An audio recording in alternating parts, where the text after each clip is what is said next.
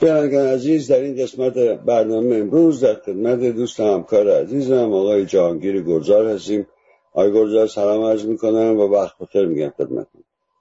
منم سلام دارم خدمت شما آقای عبداللهی عزیز و همچنین سلام دارم خدمت بینندگان محترم تلویزیون سپید استقلال آزاد. خیلی ممنونم که در گفتگوی با ما شرکت می‌کنید. جناب گلزار یک گفتگوی شما با رادیو اصل جدید داشتین چند روز قبل در رابطه با وضعیت بسیار بسیار وخیم اقتصادی ایران تورم افسار گسیخته فقر روز افزون. می‌خواستم خواهش کنم که اگر میشه با توجه به این وضعیت اقتصادی هر روز بدتر شدن بدتر شده ایران و دورنمایی که داره با از انتخابات ریاست به اصطلاح انتخابات ریاست جمهوری که در پیش است و کاندیداهایی که تا الان خودشون نامزد کردند و برنامه هایی که احتمالا راجبش صحبت می‌کنن با بینندگان ما صحبت بکنیم. هم درباره وضعیت اقتصادی اگه میشه همین که آیا امیدی به این نامزدها هست؟ امکان اینکه بشه این وضعیت رو بهبود ببخشن هست یا نیست؟ خیلی ممنون. جمله آخر شما بسیار کلیدی است آیا امیدی به این نامزدهای کاندیداهای های ریاست جمهوری هست در چارچوب این سامانه نظام یا نیست؟ سوال اصلی اینجاست که شنوندگان و بینندگان تلویزیون باید که به این توجه اساسی کنن خودشون بهش پاسخ بدن. خدمتون ارز کنم که ما الان کمتر از دو ماه داریم تا انتخابات. هنوز نه در ایران کسی می‌دونه کی می‌خواد انتخاب بشه. یعنی خودشو کاندیدا می‌کنه که می‌خواد بکنه یا کرده کاندیدا. و چه کسانی صلاحیت می‌گیرن بر ضد حقوق انسان البته. هر کسی حق داره که خودش کاندیدا بکنه و ملت باید در حقیقت پیشنهادات ها و برنامه او رو بشنوم انتخاب کنم خب حالا از این مسئله بگذریم و کسی نمی‌دونه کی می‌خواد بیاد برای چی می‌خواد بیاد چه می‌خواد بکنه. و خب یه سوال اساسی است که جامعه باید بپرسه که چه شکلیه در تمام دنیا از یک سال دو سال قبل همه جا راجع به انتخابات صحبت می‌کنن. میگن من چه طرحی دارم چه برنامه دارم چه راه حلی دارم. چه شکلی که به ایران می‌رسه در کوتاهترین مدت مردم رو در بین دو سنگ فشار قرار میدن. و ما بین این که آیا از ترس این به چه کسی باید رأی داد که اون یکی شاید کم بهتر باشه؟ این وضعیتی است که الان چهل سال ما گرفتارش هستیم. خب در این وضعیت چهل ساله که ما گرفتارش هستیم در حال حاضر آن چیزی که گفته می شود این که یکی از افرادی که خودشو می‌خواست کاندیدا بکنه آقای حسن خمینی است. و ایشون رفته پیش آقای خامنه ای آقای خامنه ای گفته که نه شما بهتر نشید. به چه دلیله که بهتر نشید؟ چرا باید او بارش تصمیم بگیره؟ نه که بگم ایشون صلاحیت داره. چگونه است که او باید تشخیص بده چه کسی می‌تونه در انتخابات شرکت کنه چه کسی نمی‌توانه مسئله اصلی هم این نیست که چه کسی می‌تونه چه کسی نمی‌تونه. چه کسی می‌تونه اوکی آخر رو تایید آخر رو از آقای خامنه ای بگیره که بگه من وفادار به شما و نظام و این سامانه هستم. این مسئله اصلیه که برای این سامانه چه کسی می‌خواد فعال باشه. در عرض چند هفته گذشته و این یکی دو روز گذشتم باز هم ما صحبت های چند نفر از کسانی که در درون این نظام سالیان سال فعال بودن کار کردن و همکار این نظام بوده اند و هستند. یکی صحبت های خانم فائزه هاشمی هست و یکی هم صحبت های آقای ظریفه. وقتی نگاه می‌کنید به این صحبت ها در مجموعه یعنی مجموعه نگری آدم می‌کنه می‌بینه یک وضعیت از هم ای در این کشور حاکم است. که یک محور اساسی داره که این محور اساسی همه چیز تحت کنترل اونه و اونم محور رهبریت در این نظام. محور تمام مسائل هست. البته طبق قانون اساسی هم. اگر بخواید نگاه کنید اون قانون اساسی که تجدید نظر رو شده رهبر سیاست های داخلی سیاست های خارجی سیاست های نظام تغییر اصول حاکم بر این نظام رو ایشون هم که تشخیص میدن بشود یا نشود. خب چه چیزی باقی میمونه؟ سیاست داخلی خارجی و اقتصادی تحریم که دست ایشونه شروع و پایان جنگ هم که دست ایشون هست. سران سه قوه رو ایشون باید تشخیص بده. ببخشید پس مردم دیگه این وسط چه کاره هستن؟ برای چی ملت میرن سر پای صندوق رای رأی بدن؟ شما نگاه کنید آقای روحانی تمام گذشتهش بسیار آدم رادیکالی بوده در این نظام.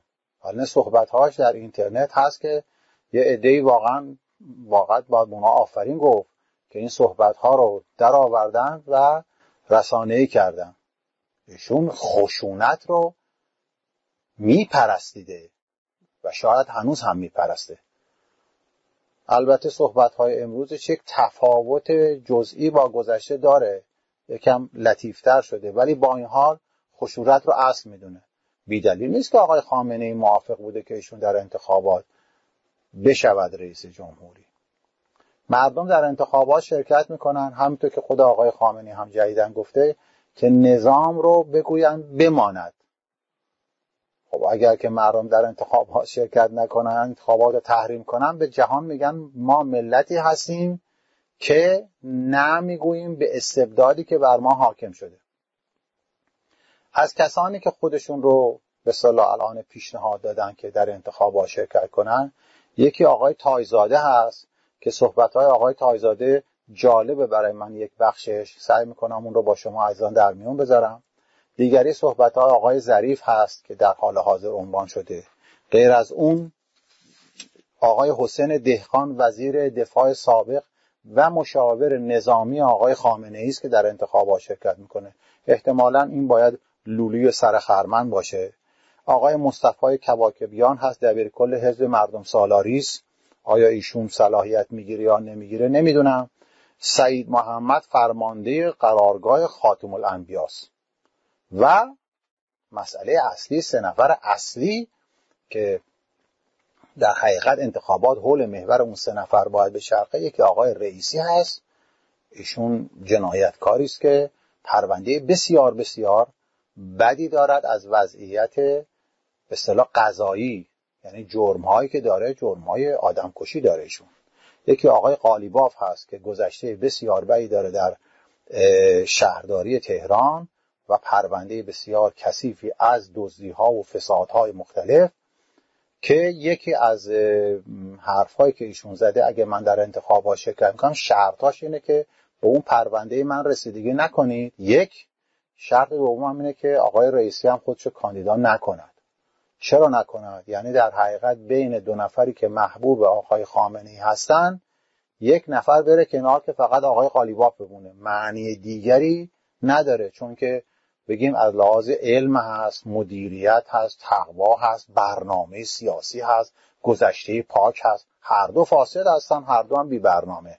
آقای گذارم مثل که اینجوری که شنیدم خوندم دویست دویست نماینده به اصطلاح نماینده مجلس هم به نامه با آقای رئیسی نوشتن از بله. خواستن که خودشون نامزد کنن.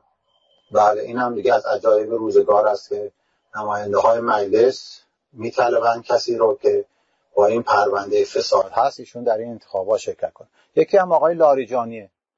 که اوشون هم باز پروندهش به همین ترتیب. پس بنابراین اگر ما بخوایم انتخابات رو خوب جمع بندی بکنیم اون طیف اصلاح طلبی که جایگاهی نداره به نظر من آقای تایزاده هیچ گونه جایگاهی نخواهد داشت و دیگر کسان از آقای ظریف اگر شرکت کنند و بقیه میماند یکی دو تا دونه آدم های سپاهی که اینها گذشته بسیار بدی دارن از خشونت طلبی و دو سه نفر آدم هایی که اینها شاخص های نظامی هستند به نام نظام ولایت فقیه.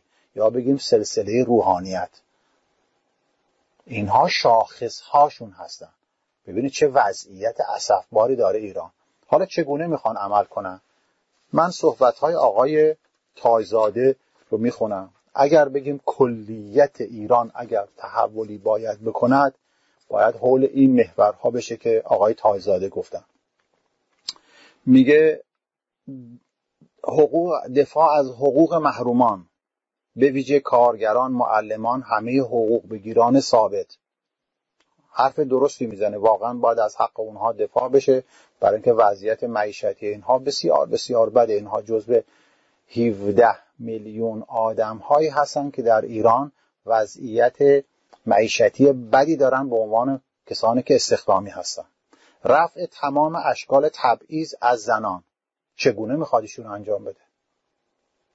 تمام اشکال تبعیض یه مجموعه بسیار عظیمی است. از بیت آقای خامنه ای باش موافق نیست. تا حوزه های علمیه. ایشون طرحش چیست؟ با چه گذشته می‌خواد وارد میدان مقابله بشه؟ تنش زدایی و عادی سازی روابط با آمریکا. اصلا حوزه عمل ریاست جمهوری نیست. حالا آقای ظریف هم تو صحبتاشون گفتن همین رو. این رو فقط آقای رهبری می‌تونه که آقای خامنه‌ای باشه رو تصمیم بگیره. خب گسترش مناسبات با همه کشورها از چین و روسیه تا اروپا و هند. این مشکل همه 16 ساله که حل نشده. چرا؟ که آقای خامنه نمی‌خواد تحریم ها از بین برن. یک دوم که یک مافیای بسیار بزرگی یعنی ما بزرگیش از لحاظ اینکه اینها یا سپاهی هستن یا آقازاده هستن یا در حقیقت در این مجموعه اون چند هزار فامیل مافیای حاکم بر کشور رو تشکیل میدن. اینها اجازه نمی‌دهند تحریم ها به این راحتی تموم بشه. چرا؟ که اینها از خون ملت ایران سرمایه های بسیاری رو اندوختن و می‌خوان هنوز ادامه بدن. لغو همه تحریم ها چگونه عمل می‌خواد بکنه ایشون؟ با چه طرح و برنامه ای آقای ظریف هم میگه که ما در این زمینه ناتوان بودیم و هستیم. توانمندی نهادهای مدنی. این نهادهای مدنی یعنی گلوگاه این نظام. اگر اینها توانمند بشن آزاد و مستقل عمل بکنن که خواست ما هم هست. اما نه در سامانه ولایت فقیه در استبداد. در سامانه که اصول و پایش بر استقلال و آزادی باشه حقوق مداری باشه. در این سامانه غیر ممکنه. این سامانه سامانه کاملا بسته است. و اجازه نمیده که نهادها فعال باشن. گردش آزاد اطلاعات و آزادی فضای مجازی کاملا حرف درستی است. ولی آیا در این سامانه جواب میده؟ مثل یه بدن بیمار سرطان گرفته است که میگیم ما برای شما آرزوی سلامتی تندرستی می‌کنیم که غذا رو خوب بخوری هر رو ورزش بکنی حرف خوبی است. ولی تو این بدن جواب نمیده اینها. چرا اینکه تمام بدن رو سرطان گرفته. در ایران هم سرطان قدرت همه رو گرفته. پیشنهاداتی که ایشون کرده دیگران هم باید در همین زمینه پیشنهاد بکنن. ولی آقای رئیسی چگونه می‌خواهد وضعیت معیشتی که بزرگترین مشکل مردم هست رو حل کنه. برای اینکه وضعیت معیشتی هر جامعه درست بشه که اینکه باید یک امنیت غذایی ممکن بشه. بدون امنیت غذایی رشد اقتصادی ناممکن است. ناممکن است. چین هم که وضعیت اقتصادش متحول کرد اولین بار یک بخش کوچکی از چین رو امنیت بهش داد. امنیت غذایی داد امنیت سیاسی داد تا اینکه امکان فعالیت و رشد در اونجا ممکن شد. خب حالا بس پیدا کرده به قسمت های دیگری از آقای رئیسی در این دو دوره گذشته که بگیم که آقای روحانی رئیس جمهور بوده و ایشون رئیس قوه قضایی بوده چه کرده است برای اقتصاد کشور؟ یعنی در حقیقت امنیتی فراهم کرده که اقتصاد متحول شده. عکسشه. اقتصاد به روز سیاه نشسته است. و این دروغ بزرگه که اگه بگویند فقط تحریم ها مقصرن. چه کسانی باعث به وجود آوردن تحریم ها شدن؟ یعنی عشق میورزن به اینکه تنش به وجود بیارن. خود باید تنش زدایی کنن که نمی‌کنن. چون در قاموس اونها نمی گنجه که تنش زدایی کنن. تصور می‌کنن من آن کسی هستم که مخالف هستم با سیاست های فلان کشور. حالا به هر قیمتی. قیمتش اینه که ملت ایران باید بپردازن. یک مصاحبه بسیار جالبی آقای عباس آخوندی کرده. ایشون وزیر سابق راه و شهرسازی است. و, و در حال حاضرم نماینده مجلس بکنم. بله. بله. ایشون حرف جالبی که می‌زنه البته در چارچوب این که میگه اگر ما سیاست جهانی رو پیشه بکنیم و در انتخابات مردم شرکت بکنن و با کاندیداهایی که مدافع سیاست جهانی هستن مثلا رأی بدن یک تحول میشه. نه این دروغه امکان پذیر نیست. چون که همونطور که خدمتون عرض کردم هر سامانه یک هدفی رو دنبال می‌کنه. سامانه ای که در کشور ایران حاکم است با محوریت ولایت فقیه که اختیارات مطلق داره و اختیارات فوق قانون داره که هر تصمیم گیری رو می‌کند و پاسخگو نیست. در مقابلش یک رئیس جمهور دست نشانده است که ایشون هر کاری که اون رهبر می‌کنه خرابکاری می‌کنه این باید پاسخ بده. هر کاری رو هم رئیس جمهور اجازه نداره انجام بده. هر طرح و برنامه داره باید به نظر رهبری برسه. این غیر ممکنه. آقای آخوندی اومده یک موضوع جالبی رو عنوان می‌کنه. البته این خبر در رسانه های دیگه اومده ولی برای من جالبی که از دهان ایشون خارج شده. و اون که میگه در سه سال گذشته 15 میلیارد دلار از کشور فرار کرده. رفتن در کشورهای دیگه ایرانی ها ساختمان سازی کردن. سوال اساسی اینه که چرا؟ چرا که باید بره ازبکستان، تاجیکستان، آذربایجان و ترکیه و دوبی و کشورهای دیگه اینا برن ساختمان بخرن؟ از چه بابت؟ آزادی می‌خوان حتما در ایران نیست که فرار می‌کنن. استقلال عمل می‌خوان. وحشت از این دارن که سرمایهشون باد هوا بشه بره. میگن میریم یه جای سرمایه گذاری می‌کنیم که اقلا اصلش بمونه برامون. غیر از اینها دلیل دیگه نداره کسی بخواد سرمایه‌اش فرار بده. پس شما امنیتی در داخل به وجود که نیاوردید هیچی اون امنیتی رو هم که بوده از بین بردید که مردم لازم می‌دونن پولهاشون رو فرار بدن. این یکی حرف درستی که ایشون می‌زنه. یک مسئله اساسی دیگه اینه که ایشون میگه ما برای صادرات و واردات هر دو باید تحریم ها را دور بزنیم. یعنی چه؟ یعنی مستقیما نمی‌تونیم خرید کنیم. دور می‌زنیم. بعد میگه اگر سالی 100 تا 150 میلیون ما بخواهیم خرید بکنیم برای کشور و بفروشیم برای این دور زدن 20 تا 25 درصد ضرر میدیم. چی ضرر میده؟ این سوال رو هر هموطنی باید از خودش پرسه ملت ضرر میدن. یعنی شما یه جنسی که یک میلیون تومان می‌خواید بخرید این چون تحریم ها را دور زده وارد وطن شده شده یک میلیون و دیویس پنجاه تا یک میلیون و سیصد هزار تومان. پس شما دیویس پنجاه تا سیصد هزار تومان بیشتر می‌پردازید برای جنس یک میلیونی. چرا؟ برای اینکه آقای خامنه میلش اینه که اورانیوم رو در درصد بالا تولید کنن پوز بده که من می‌خوام بمب اتم بسازم از بمب اتمی که نمی‌شود استفاده کرد و دنیا رو به جنگ با خود طلبیده ساده ترین راهش اینه که ایشون بگه که این آژانس بیاد اونجا من میبندم این دستگاه ها رو تولید نمی کنم اتمی اگر نیاز باشه از خارج می‌خرم. این همه هزینه نمی کنیم ببینید هزینه اصلی برای تولید نیست. شما هر چی می‌خرید باید 25 تا 30 درصد بیشتر براش بپردازید فاجعه از این بیشتره. بفرمایید. دقیقا همین آقای عبداللهی عزیز. اون کسانی که راند خاری می‌کنن دستشون در واردات و صادرات هست و راندهای دولتی می‌خورن اونها هستن که دارن خون ملت رو میمکن. البته دستشون با تمام بیت و تمام سیستم و با سپاه یکیه. یعنی کسانی که دارای یک امکانات اجتماعی خاص باشن می‌تونن از این سودهای سرشار برخوردار بشن. جالبشون میگه که در برآورد خوبی می‌کنه. میگه اگر که ما 16 سال گذشته رو بخوایم بررسی بکنیم ایران معادل 300 تا 400 میلیارد دلار از دست داده. حقیقتی هم هست که ایشون میگه. البته 300 400 میلیارد رو دولت نپرداخته ها. یا ما نفت فروختیم یا گاز فروختیم یا معادنمون رو فروختیم که اینها متعلق به ملت است.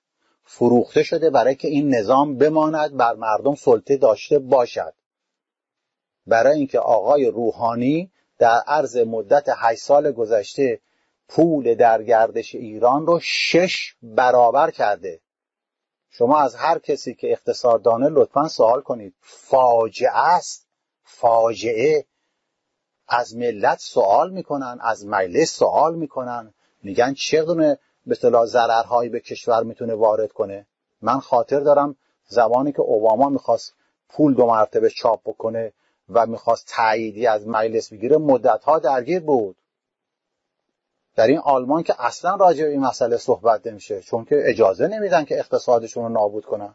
آقای روحانی شیش برابر کرده پول در گردش دوران آقای احمدی نژاد که آقای احمدی نژاد اقتصادش فاجعه بوده. غیر از اون چه کرده آقای روحانی؟ پنج تا شیش برابر ارزش دلار رو بالا برده. یعنی شما هر چیزی که می‌خرید نسبت به 8 سال پیش 6 برابر گرونتر می‌خرید.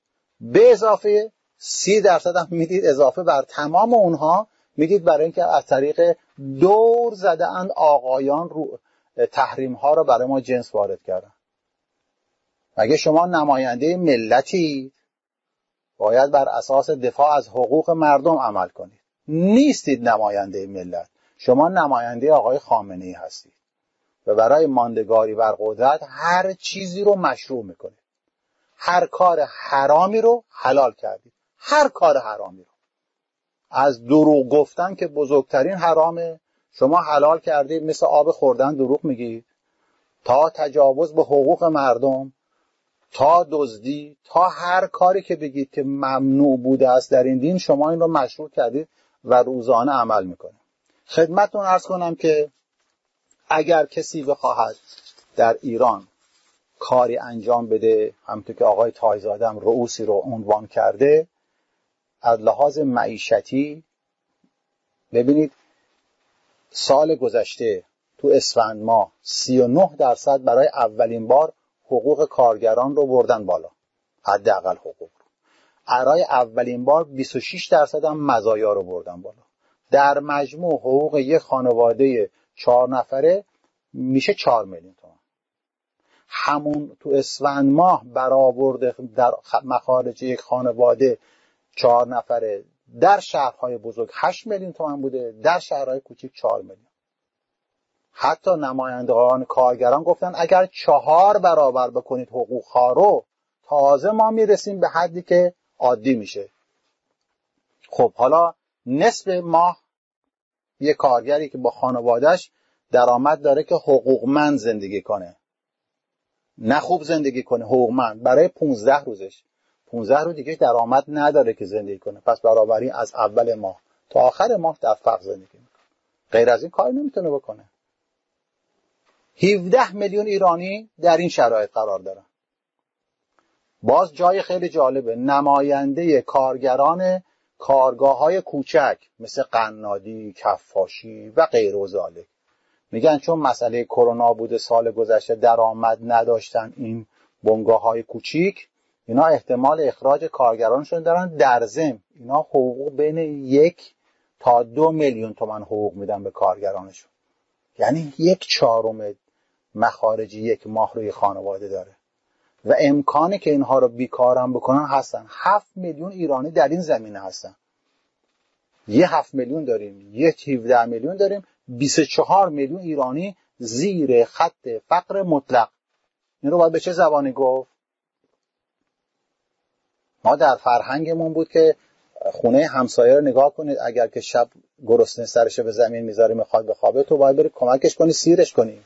چه شکلی میشه تصور کرد 24 میلیون در این همچین وضعیت فوق العاده بدی زندگی کنن؟ و آقایون ککشون نگزه در انتخاباتی می‌خواهن شرکت بکنن دو مرتبه دروغ و دروغ بگن مردم رو در ترس وارد کنن. راه حلی برای مسائل هست به نظر من نیست.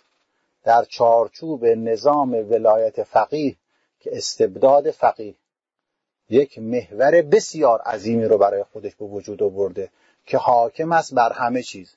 شما نگاه کنید یک قرارداد 25 ساله با ایران نوشته شده. کی نوشته این رو؟ امضا کرده. آقای رهبر. چینی ها می‌دونن. اومدن دور زدن. آقای روحانی رو رفتن در خونه آقای رهبر با اون قرارداد نوشتن. چون می‌دونستن که اگر با, با روحانی قرارداد بنویسن باید رهبری موافقت کنه. پس بنابراین مستقیم هم رفتن پیش او. این از باب اطلاع نیست. شما می‌دونید قبل این اتفاق افتاده. از باب اینه که استقلال و آزادی وطن در خطره. قرارداد فوق العاده بدیست برای این وطن. هیچ چیز به عنوان استقلال برای این کشور نمی‌گذاره. بلتب آزادی ها را محدود خواهد کرد. راه حلش اینه که جلو آدم زورگو باید گفت نه. جلو آدم زورگو باید ایستاد گفت من دارای حق و حقوق هستم به تو اجازه نمیدم. حالا نمی‌خواد بری تو خیابون؟ یه موقعیت طلایی انتخابات چند روز دیگه. در انتخابات شرکت نکنید به این صفت شرکت نکنید که من با تمام سیاست هایی که در عرض سالیان سال گذشته باعث فقر من و همسایگان و فامیل من شده در این انتخابات شرکت نمی کنم تحریم می کنم انتخابات رو. آقای جدیدن آقای خامنه گفته اگر شما بیاید در انتخابات شرکت کنید نظام رو استوار می‌کنید. نه به جهان بگید ما مخالف استواری این نظام هستیم که نتوانن هر قراردادی با این کشور ببندن. نتونن پولای ملت ما رو بخورن که پولهای شماست. چرا باید در فقر زندگی کنی؟ که آقای خامنه ای با بیت او و پنج هزار نفر گارد ویژش و وزرای کابینه شخصی خودش که همه رو به عنوان مشاور هست اینها بر هست و نیست مملکت بخوان حاکم باشن. انتخابات رو باید تحریم کرد تا یک وجدان عمومی در ایران به وجود بیاد. یک حرکت عمومی به عنوان اعتراض به وجود بیاد. یک احساس جمعی قوی این رو ما یک بار تجربه کردیم. پدر مادرها می‌تونن به فرزندان خودشون انتقال بدن. چه تجربه تاریخی بود که ما در مقابل قدرت آقای شاه می‌گفت من سومین ارتش جهان پنجمین به صلاح نیروی مخفی جهان رو دارم. گارد ویژه دارم قسم خورده برای شاه. با ایستادگی مردم مثل یخ آب شدن از بین رفت. در مقابل استبداد غیر از نگفتن راه دیگری نیست. این انتخابات یک امکان فوقالعاده میده. به جایی که در خیابون بیایم اعتراض کنیم در خانه میمانیم و اعتراض می‌کنیم. این تفاوتش همینه. خیابانها رو خلوت. تمام مراکز انتخاباتی رو خلوت می‌کنیم. شرکت نمی‌کنیم. و همه به هم میگیم ما کسانی هستیم که شرکت نمی کنیم چون می‌خواهیم استبداد برود ترس نداشته باشید. ما سخنگویان ذهنیت و نظر شما هستیم در خارج کشور. ما پژواک می‌دهیم این ذهنیت رو. الانم یه دوره شده که هر جوانی با یک تلفن دستی می‌تونه انتقال بده این نظرها رو و ترس نداشته باشید ترس هایی که این استبداد به شما حاکم می‌کنه. جمع ما راه حل در حقوق مداری رو به عنوان حتی قانون اساسی حقوق مدار در اختیار شما گذاشته. آن صحبتی که آقای تایزاده می‌کنه میگه دفاع در از زنان. بخشی از کتاب حقوق بشر ما دفاع از حقوق زنان است. زمینه ای داره سی تبعیض نسبت به زنان که در سر تا سر جهان انجام می‌گیره و در ایران همچنین. و ما برای اون راه حل دادیم. برای اقتصادی که هیچ کدومی آقایون راه حل نمیدن اقتصاد تولید محور رو دقیق شفاف برای شما توضیح دادیم. چه ترسی باید داشته باشید که یک پشتوانه ای دارید که از حقوق شما دفاع می‌کنه تا شما برخیزید خواهان دموکراسی بشوید خواهان استقلال و آزادی بشید. راه حل برای اون موجوده. امید که با کوششی که شما می‌کنید و در انتخابات شرکت نمی کنید این مهم به میسر میشه. فراموش نکنید هر یک نفر مسئوله. این مسئولیت رو باید به گوش بقیه برسونه. روشنگری کنه تا این تحول ممکن بشه. انشالله خیلی ممنون آقای گلزار از صحبتاتون. انشالله که همینطور خواهد شد. خیلی سپاسگزارم از وقتی که به ما دادید. خیلی متشکرم از این امکانی که شما به من دادید. اوقاتتون.